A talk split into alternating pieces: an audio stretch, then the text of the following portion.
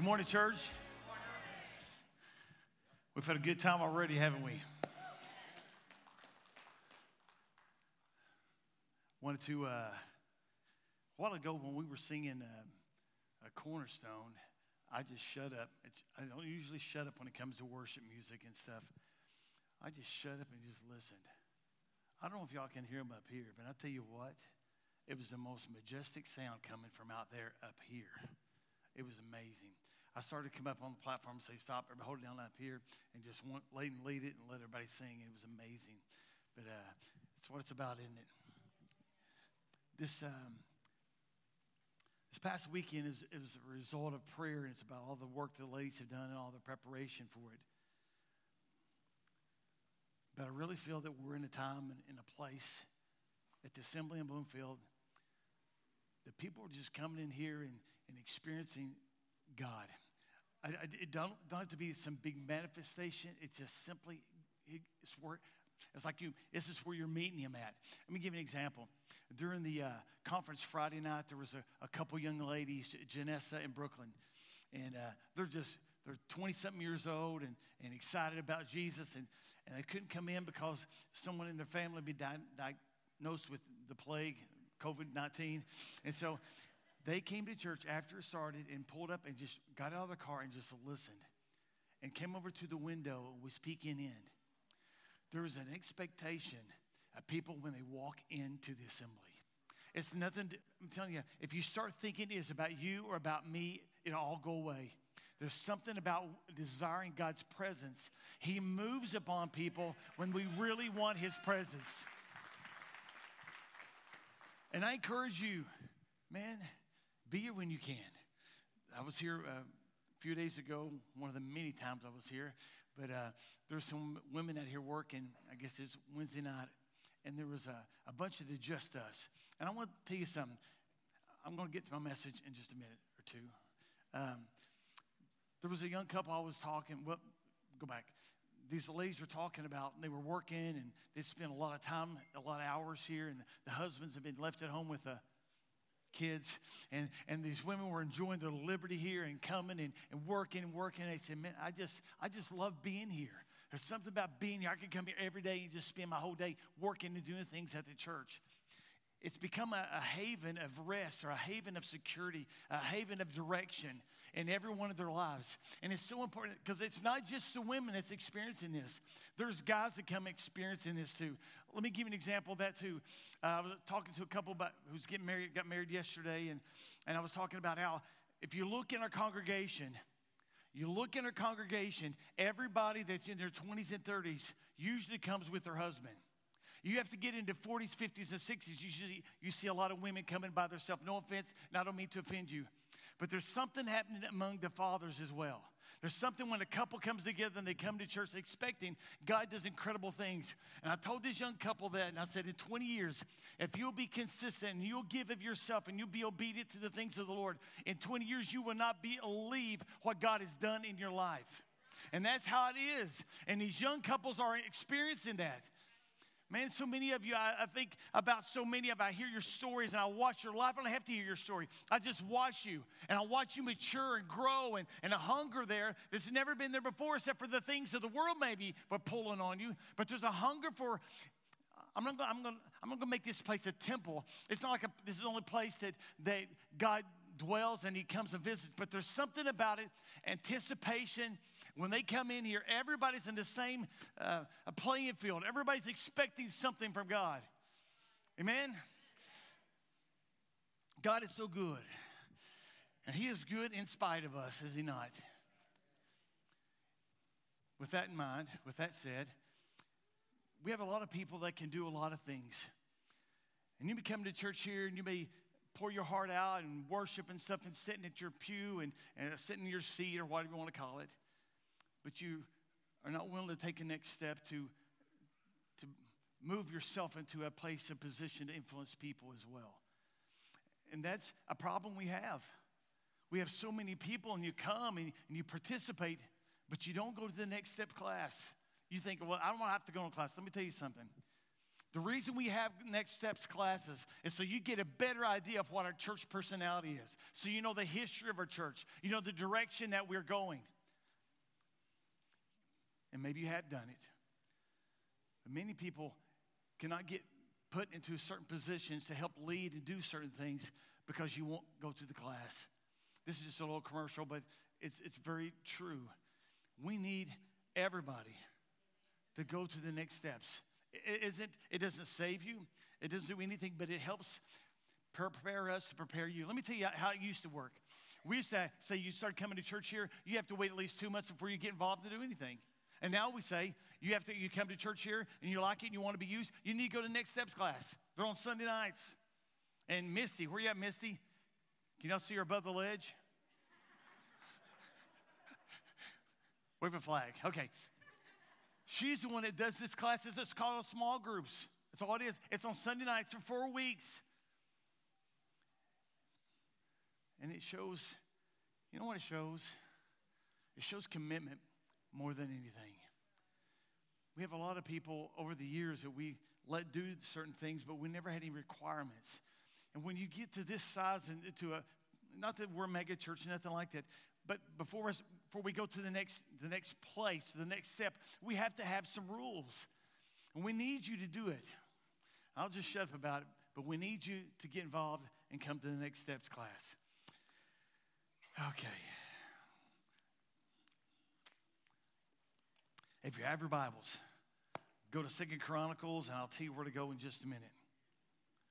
I got a video here I want to show you.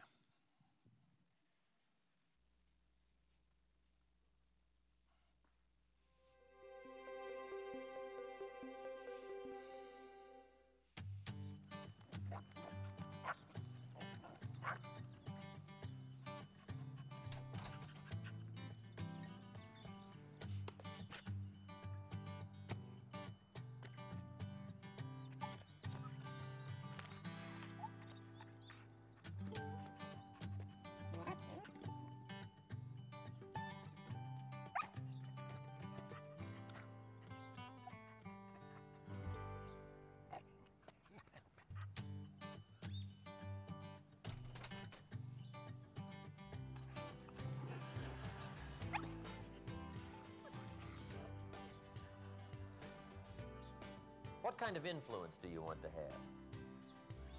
What kind of effect do you want to have on other people? Never mistake the power of influence. Do you understand your position in this church? Perfect example of what a little bit of influence can do.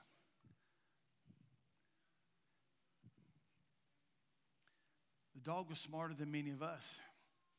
He's seen the source of his inspiration, and he didn't want to hoard it all to himself. Although he brought plenty of newspapers in the end, had a lot of them for himself, but he also brought others with him because in his influence had spread from himself, it spread to them. And that's exactly how life is. Things that we encourage you to do about, about influencing others and bringing them to the church to give them some direction in life. There's something I'm going to read. There's um, the ladies. I don't know who done this, and I don't know who. Uh, everybody got it. I guess it came through the conference. It says, "I have amazing potential. I can I can make good choices. I am never alone. I can do hard things. I'm beautiful, inside and out. I am a great. I am of great worth. I know I am a daughter of God." This statement was beginning to influence each and every one of the young ladies in here. And some of them would come from families that things were rough, things were hard. They're beginning to see that they have influence. That's what I'm going to talk to you about today. Under the influence. Usually, when I say the term under the influence and you think about it, you instantly think of someone who's staggering, someone who's drunk, someone who's under uh, the influence of a, um, a substance, and that's just what we think under the influence. But every one of us in here are under the influence of something. Whether you admit it or not, like it or not, you're under somebody or someone's influence. Influence uh, is kind of a subtle thing. It doesn't happen all of a sudden. because usually you can guard yourself against quick influences. You don't make irrational decisions, you don't make hasty decisions. But what happens with influence when someone begins to pressure and begins to say things to you, and over a period of time you begin to become weakened if you don't notice that they're doing it to you?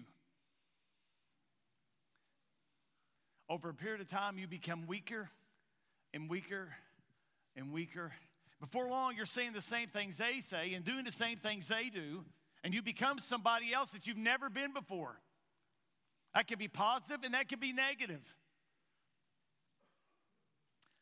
Influence is not always immediate. It's very often it's very subtle. It's the wearing down of what you knew full well before succumbing to it. Who's affected by it? We're all. We're all influenced to the good and the bad. One, one and I, uh, it's a few years ago, and I didn't pray about this. It's just something I done. I, I picked up a, a ski boat from Brenda's son, Paul Wayne, and I did some work on had to repair a few things and, you know, just typical things. And uh, got the boat going, and I was ready for the open waters, man. We were ready to go to the lake, weren't we? Not really, but we were. I was so excited, and this brown, ugly boat, no offense, it was ugly, and it was old. It was a 1970 something model, I think. It was old. And we, uh, and we went to the lake. I don't know anything that goes on at the lake. I don't know why people go to the lake. It's, it's kind of gross to me, but I did. And so we thought we had arrived. And so we got in the boat and we followed another guy had a big nice boat and we followed him in our little our little rickety John boat looking thing and we went out there and you know I didn't know this then, but everybody goes and parks up in the up in the river channel kind of area where water's real low. It's about three foot deep or something like that. It's not it's not good for anything but just stand around. So I remember going up there. My wife and I remember you don't want to. So we went up there and we just parked the boat with everybody else, and they're real nice, you know, hundred thousand, fifty thousand dollar $50,000 boats, and and ours was about seven hundred fifty dollars. honest, honest engine. And uh, um, so we got out, and I'm waiting around, and I look, we're probably the only people in this huge crowd of all these boats that wasn't drinking a adult beverage. It didn't really hit me hard that time To we went back the second time.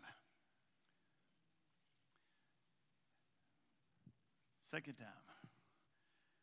You know, I don't even know my, if my wife was ever on board to even go the first time, but she went because I went. Why? She trusted me on what we were doing.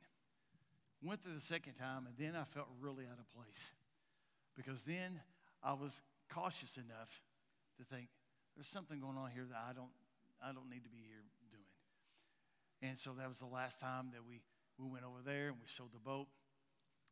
But the, but the thing was is this if we would have continued, we met somebody, and we were pastors of this church.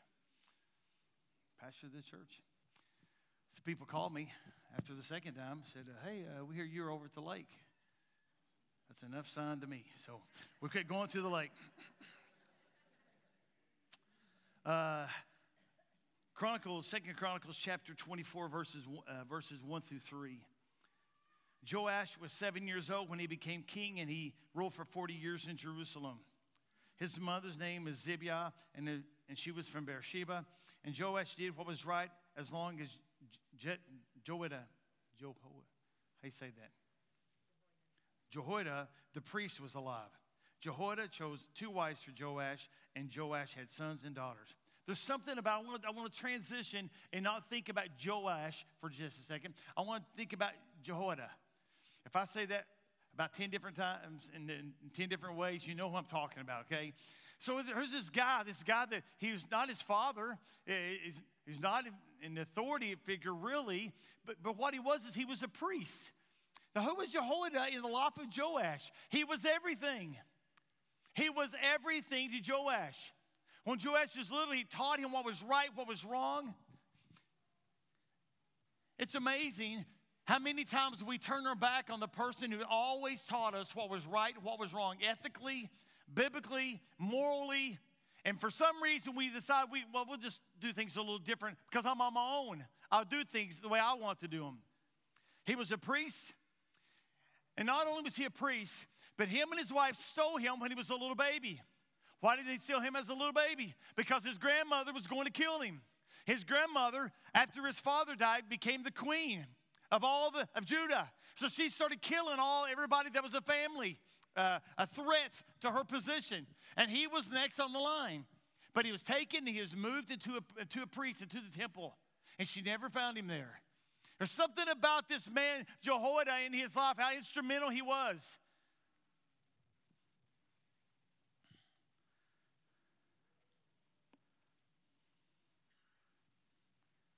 Taking somebody that's not your own kid is, is not always rewarding. But he put everything he had into Joash.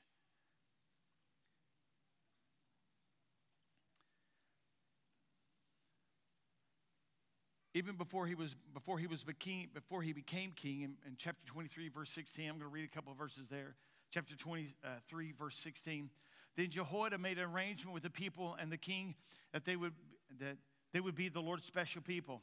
All the people went to the temple of, of baal and tore it down smashing the altars and idols and they killed Mat, Mattan and the priests of Baal in front of the altars. And Jehoiada chose the priests who were Levites to be restored for the temple of the Lord. David had given them the duties in the temple to do. They were, and they were, they were to offer the burnt offerings to the Lord as the teachings of Moses commanded. And they were, they were to offer them with much joy and singing as David commanded. And Jehoiada put guards at the gates of the temple. And the Lord of the temple of the Lord so that anyone who was unclean, eh, in no way could, could enter. Let me tell you, what he done is he set the stage for a good kingdom. And he set the stage for a godly kingdom. He didn't know this, Joash didn't. And did he respect him? Did he think highly of him? He probably did. Until later on in life, and we'll get to that in just a minute. Jehoiada set things in order for the young king. It proved to work well because there was peace in the country and they seen great progress in the country. A lot of people begin to change. A lot of things come to begin to happen that never happened before, hadn't happened in a long time. Uh, I tore down all the old structures. Verse 4 of chapter 24. Later, Joash decided to repair the temple of the Lord. And he called the priests and the Levites together and said, Go to the towns and gather money of all the Israelites they have to pay every year. Use it to repair the temple, the temple of your God. Do this now. But the Levites did not hurry. Why did they not hurry? Because before there had not been an urgency to restore things. By this time, Joash is a little older. He's probably 13, 14, 15 years old. He's beginning to see everything that Jehoiada done was to bring structure in his life and his kingdom and his rule. He never ever threatened him in his rule but he knew the importance of what Jehoiada did for him. And now he's beginning to set things in order to restore the temple.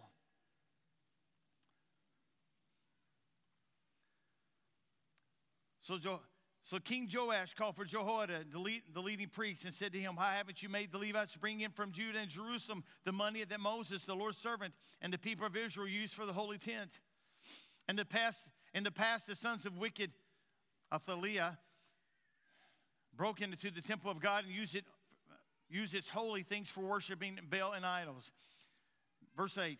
Then King Joash commanded that the box for contributions be made, and they put it outside of the gate of the temple of the Lord. I'll go out, I'll tell you what happened. They began to set this box outside and put a lid on it, or put a slot, a slot in it, and people began to put money in it.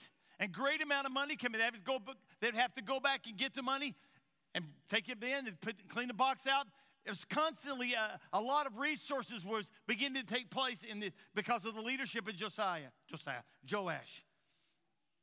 Chapter 24, verse 13. Verse 13, we'll read through 16. The people worked hard, and the work to repair the temple went well. They rebuilt the temple of God as it was before, even stronger. When the workers finished, they brought the money that was left to the king Josiah, Josiah, Joash, and Jehoiada. They used the money to make the, the utensils of the temple of the Lord utensils for serving in the temple, and for burnt offerings, and bowls and other utensils from gold and silver. Burnt offerings were given every day at the te- temple of the Lord while Jehoiada was alive. Jehoiada grew older and lived many years. Then he died. He was 130 years old, and Jehoiada was buried in Jerusalem with the kings because he had done much good in Judah for God and his temple. Years later, many years later, it could have been five, it could have been 10 years later, but something began to change. I want to, I want to notice something. Look at Jehoiada's life. I think he was the only person to ever be buried with the kings. Now, why would he be buried with the kings? What was unique about him in a way that the people revered him such a way they wanted to be buried with the kings? Because they seen his influence upon jo- Joash. Are you with me? They seen his influence in Joash and the leadership of Israel or Judah. And they seen the great success that came about because of the influence of Jehoiada on Joash. How many's ever heard that all good things must come to an end? It isn't true, but we've heard it. And so, is it any surprise to us that something is good, we, we have an ending in sight? We think, well, it'd be good for, I'll give you an example. For the last probably six weeks or so, there's, there's been an expectation here in the church. And then we have uh, three weeks ago, we had uh, 20 people who were water baptized and made a decision to go public about who they were in Christ. And then the next week, we had 28, I believe it was, uh, children or small children who are dedicated to the Lord, that the parents are going to raise them and teach them about virtuous living and, and following the things of the Lord. And then this weekend, we had this happen with the, the ladies' retreat, and, and it was just crazy, crazy. But it was good. It was good an expectation of what's coming in the future. I don't know, but I know this. I'm not looking for emotionalism, and neither are you looking for emotionalism. Looking for a, a sovereign move of God where He touches people's lives and changes them from the inside out. Chapter 24, verse 17. While Jehoiada was alive, things were well. I used to think about myself and, and, and my wife, and our influence upon our kids and, and things that they live like and they think right. There's a time that you have to be accountable for your, for your actions. And Joash was hitting the time that he had to be accountable for his actions. He'd always had Jehoiada to kind of reel him in and keep him focused where he needed to be focused. Verse 17 After Jehoiada died, the officers of Judah came and they bowed down to King Joash, and he listened to them. They still looked like they were okay and they were coming, showing obedience and uh, submitting themselves. There was something about them that happened, something there that they were coming, to, ulterior motive.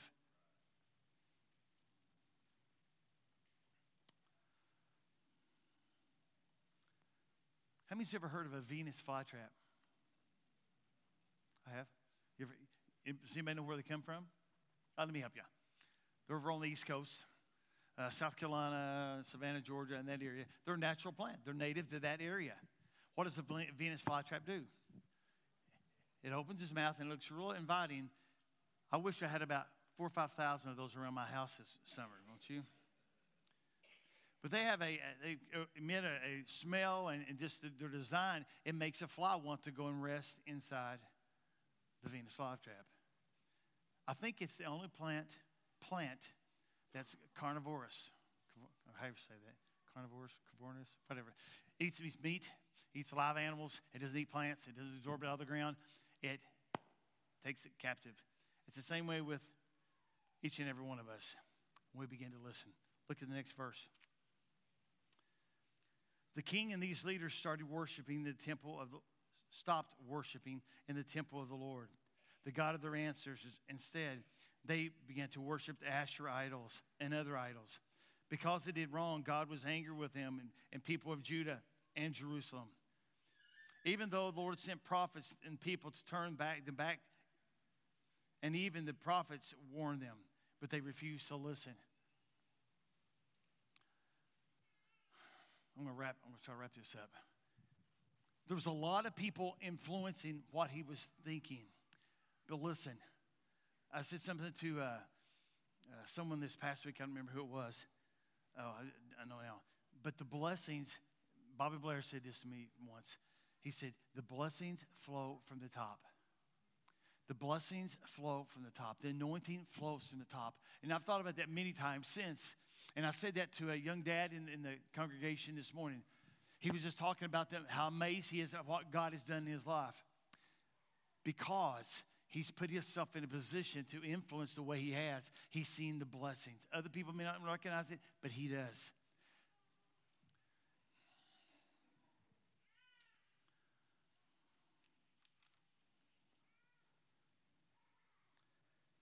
You know, these, uh, there was a lot of prophets and a lot of people that came to bring correction, and nobody listened. They want to do what they want to do. Um, a little bit farther down, the, the son of, let me just read it. The Spirit of God entered Zechariah, son of Jehoiada the priest. And Zechariah stood before the people and said, This is what the Lord God says. Why do you disobey the Lord's commands? I'll, I'll wrap it up with this. Zechariah was someone sent to Jehoiada, someone who was uh, sent to Joash, someone who was born uh, from the same loins of Jehoiada. He had some of the same integrity, but nobody wanted to listen anymore. Nobody wanted to listen. He was like the video we showed. He was trying to spread the wealth to everybody and get everybody's attention to go with him. And you know what Joash done? Him and the same men who came and bowed down to him to show their obedience to him, they had him killed when he came back to confront them again.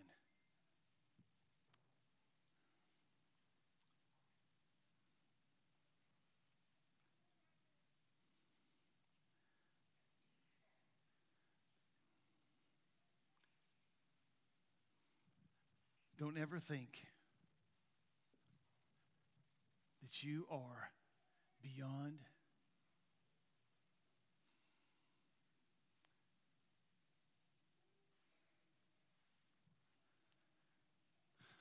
Correction or beyond.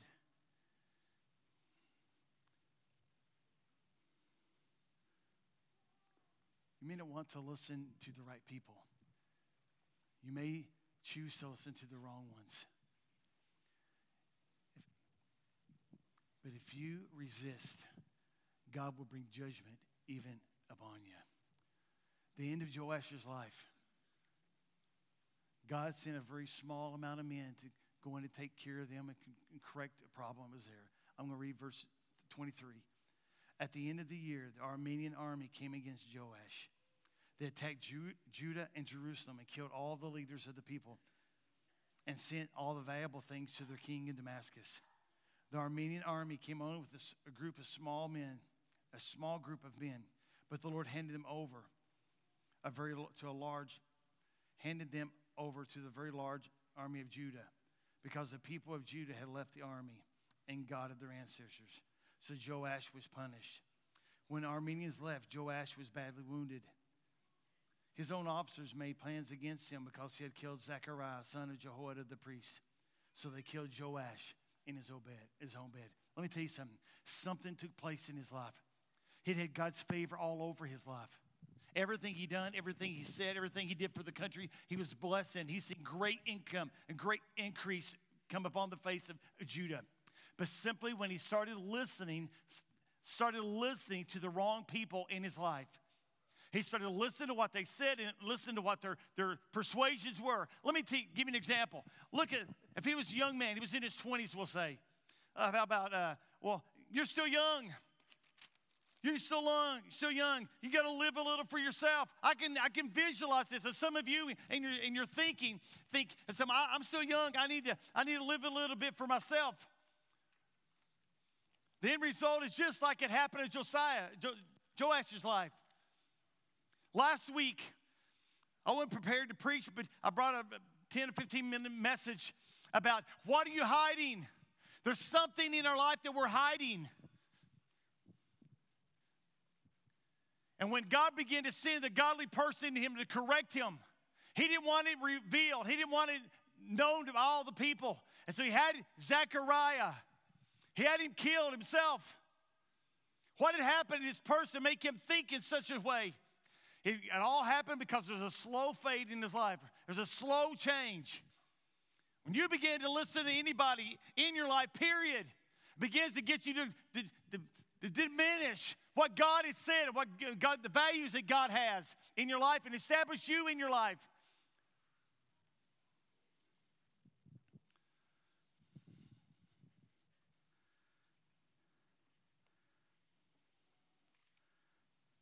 The results of listening to the wrong influencers. I could sit and, okay, I'm going to be honest with you. Some of the influencers that you're listening to is yourself.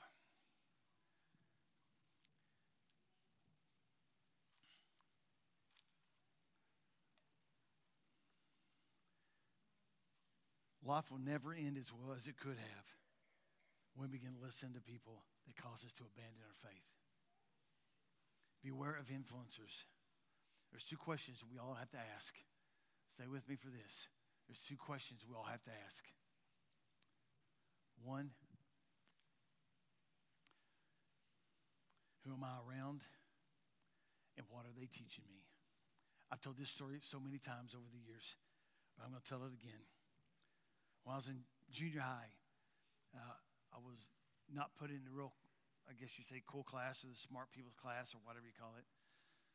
I was in another class, and, and uh, we all had the same classes, but just a group of people I was with. And uh, they were not the best of people in the school. And I started not really talking bad or anything, but just began to degrade some of my thinking and some of my rationale began to go down. And uh, mom noticed it. You know, you women, I was asked yesterday why women seem to get more from God when things are like this. Sister Amy said there's no distractions. There's something about a woman, uh, something about her, her sensitivity when God speaks. We, many times, as men, we're kind of dense and we're, we're solid in our thinking, but we're not solid in our emotions sometimes when God speaks to us. And one day she confronted me. She said, Dwight, you need to really watch who you're hanging with because it can be a detrimental influence in your life. Basically, that's all she said. But it was a subtle thing. I didn't really know, notice that anybody else paid attention or, or that I was that much different. But I was to her. But I paid attention and I changed young boy, seventh, seventh grade, 13 years old. Who's your influence? Now you're here, and obviously there's some great influence here. But the church doesn't go with you Monday, Tuesday. Come back Wednesday, Thursday, Friday, Saturday.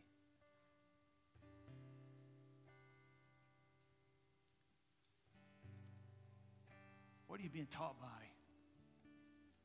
The negative influences. Taught how to be selfish. Look for your own desires.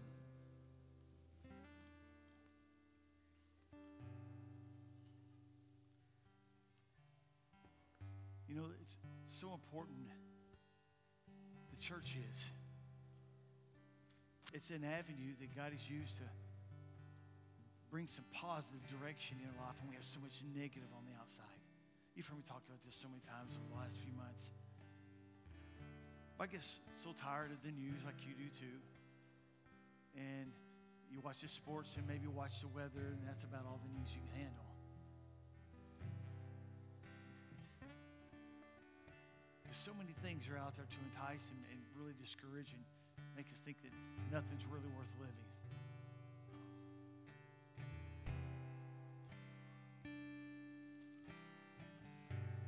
Genesis chapter 3.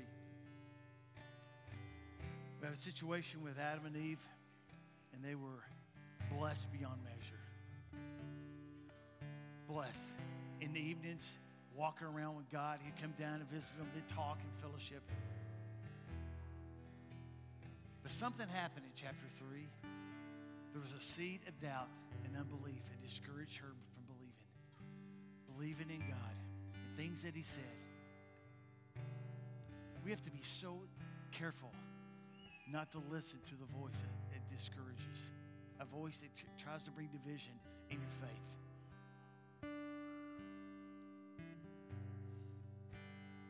Things would be different today. I don't know how they would be. One thing about it, that seed of unbelief and doubt kind of destroyed her. In your life, maybe everything's great. You got the right people around you. Surround yourself with the right people. You come to church and you, you, have church throughout the week and you talk to a lot of people. But some of you, there's somebody else in your life that's it's not the best influence. And it's by choice.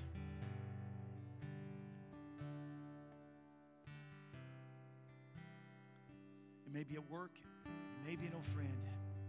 Listen here. It may be yourself. It may be yourself. Are you man enough? Are you woman enough to face the truth? If they're not blessing and directing and giving you honest advice, same with yourself. If you're making justification for things that's in your life, things that you have hidden in your life, I'd like you to bow your heads with me if you would.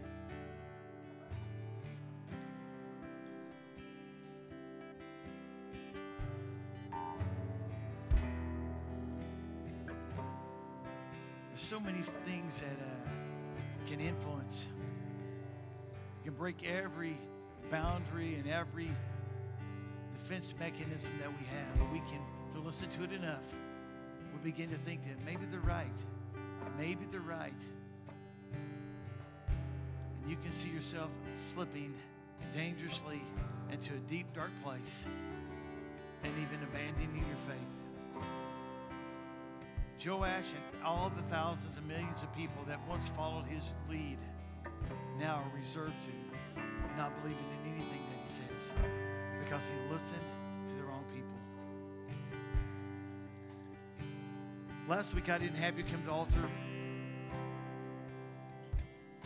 I'm going to speak to some of you.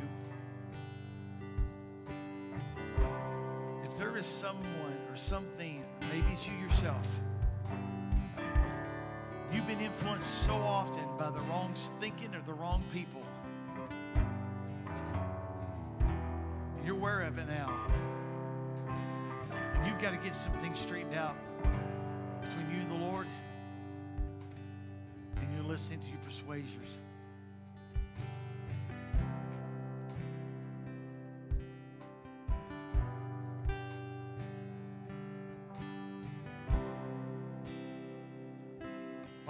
Ask you to do is get up out of your chair. The same way we have baptism. We, do, we don't do baptism in a closet or when nobody's here. We make it a big deal. It is a huge deal. It is going public about everything we believe. And what I'm going to ask you to do is get up out of your seat if you're struggling with listening to the influencers. The wrong people, maybe the self, whoever it is, you got to get them out of your life, and you want people to agree with you in prayer. I want you to get up out of your seat and come to an altar and find a place to pray. There will be people gathered with you, and they will speak to you. But we need to get rid of the wrong influence in our life and in our church. Would you come?